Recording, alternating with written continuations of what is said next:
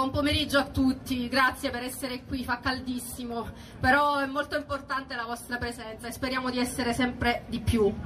Eh, io sono qui come referente dell'Osservatorio Scuola, il nostro osservatorio è stato fondato circa un anno fa eh, per affrontare il problema del, dell'elettrosmog a scuola, anche a prescindere dal 5G, perché è un problema che va avanti ormai da qualche anno.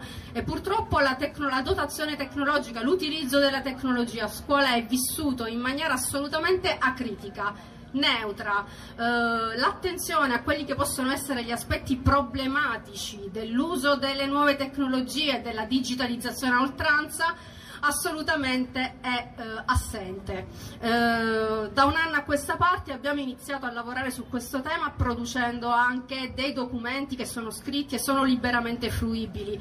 L'osservatorio scuola è composto da insegnanti che appartengono a regioni diverse d'Italia, eh, lavorano tutti nella scuola pubblica eh, a vario titolo a partire da me.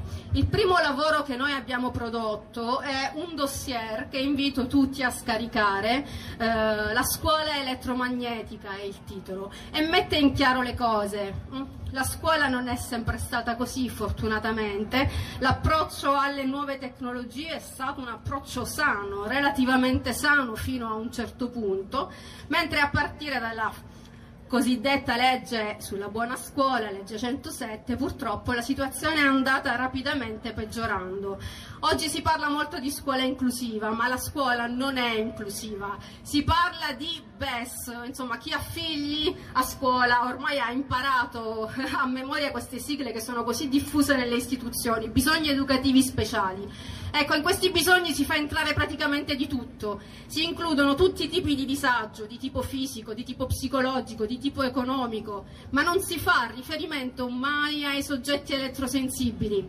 Ci sono eh, persone, ragazzi, adolescenti, bambini che vivono una condizione di elettrosensibilità grave e che non hanno accesso alle scuole.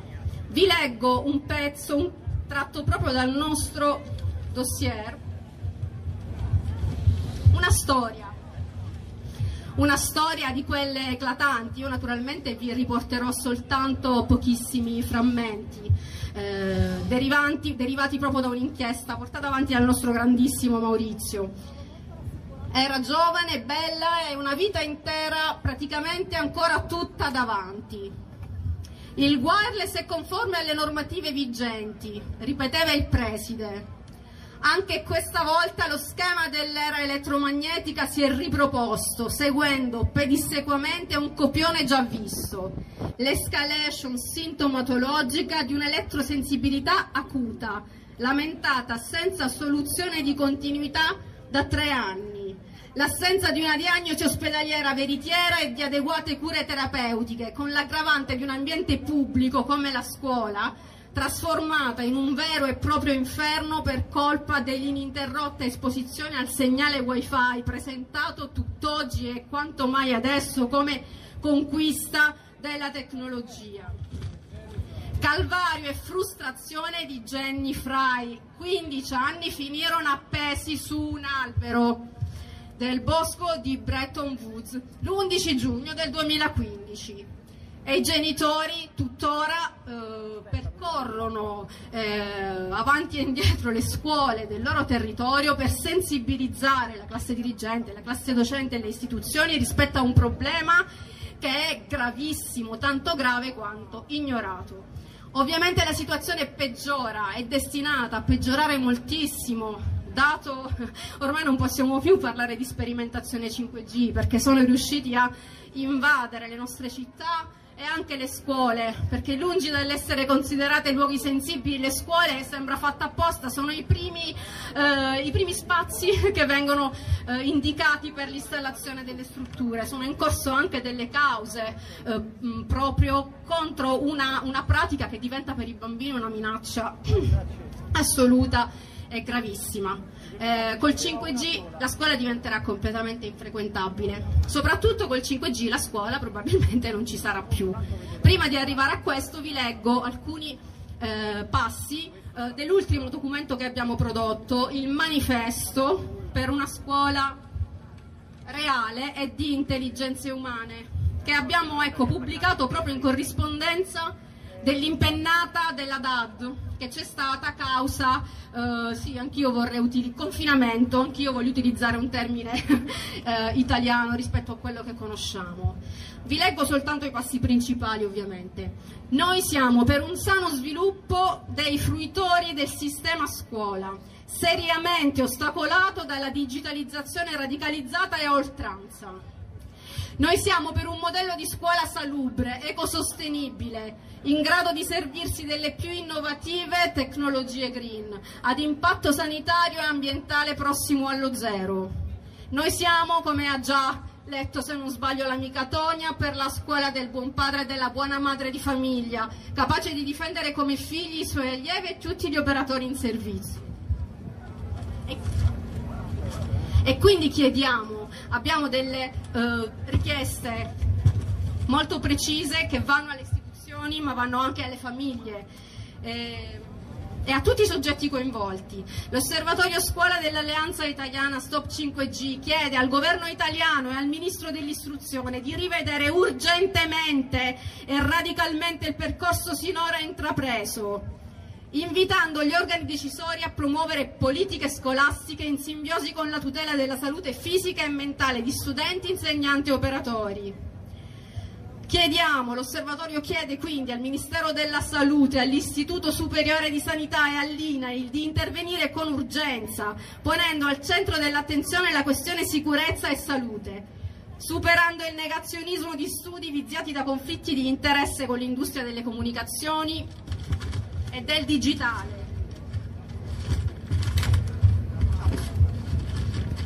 Chiediamo alle rappresentanze sindacali del comparto scuola di, di, schierarsi senza indugi dalla parte della scuola, perché non è affatto scontato, anzi solitamente accade il contrario, della scuola con la maiuscola.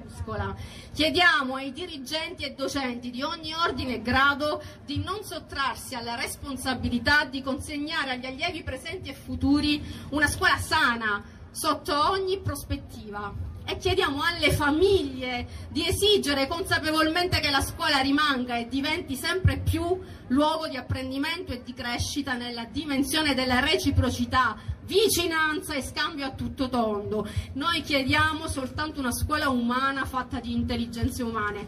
In questo momento recepire queste istanze diventa fondamentale e la scuola stessa essere attaccata tutti quanti credo avrete visto uh, i famosissimi banchi acquistati uh, dal nostro ministero per l'inizio del nuovo anno scolastico e sono stati anche prota- sono protagonisti di una delle nostre locandine. Uh, innanzitutto vi chiedo come sia possibile, come possano essere utili al distanziamento sociale dei banchi a rotelle? Questa è, penso sia una domanda immediata no? e molto scontata visto che invece facilitano il movimento.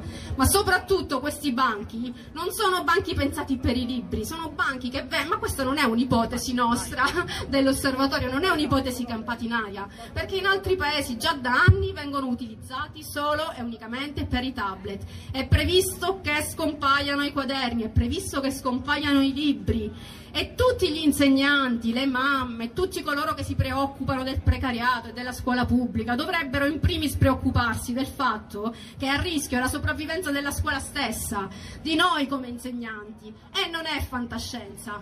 Non è fantascienza, purtroppo è un progetto che è dichiarato a livello istituzionale. Noi abbiamo una ministra dell'innovazione che auspica l'ibrido uh, fra uomo e macchina e ci invita a non avere paura, lo fa esplicitamente, in sede istituzionale più volte è stata portata avanti, sostenuta, valorata la filosofia transumanista.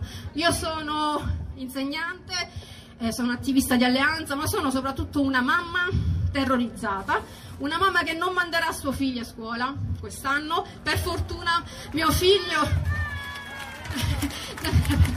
fortuna mio figlio, cioè gioco più facile perché comunque deve eh, compiere l'ultimo anno di scuola dell'infanzia, ma facile relativamente perché anch'io molto probabilmente rifiuterò il mio anno di insegnamento, ovviamente come conseguenza, non lo faccio volentieri, erano pronti i grembiulini nuovi per mio figlio fatti a mano, e tuttavia non ci sono le condizioni attualmente per consentire un ritorno a scuola. Siamo tanti qui oggi, però io spero che la voce arrivi anche a chi è lontano, perché tutti sono coinvolti e ci sono tante mamme e tanti papà angosciatissimi, ma anche tante mamme e tanti papà che come se nulla fosse portano i figli a scuola bardati, sottoponendoli a qualunque cosa, eh, nella totale inconsapevolezza di quello che sta accadendo. Siamo qui oggi, siamo tanti, avremmo potuto essere ancora di più, però vi prego portate questo messaggio perché se non la salviamo adesso la scuola e diamo un messaggio forte non la salviamo più. Io vi ringrazio, spero di non aver preso troppo tempo e buon proseguimento.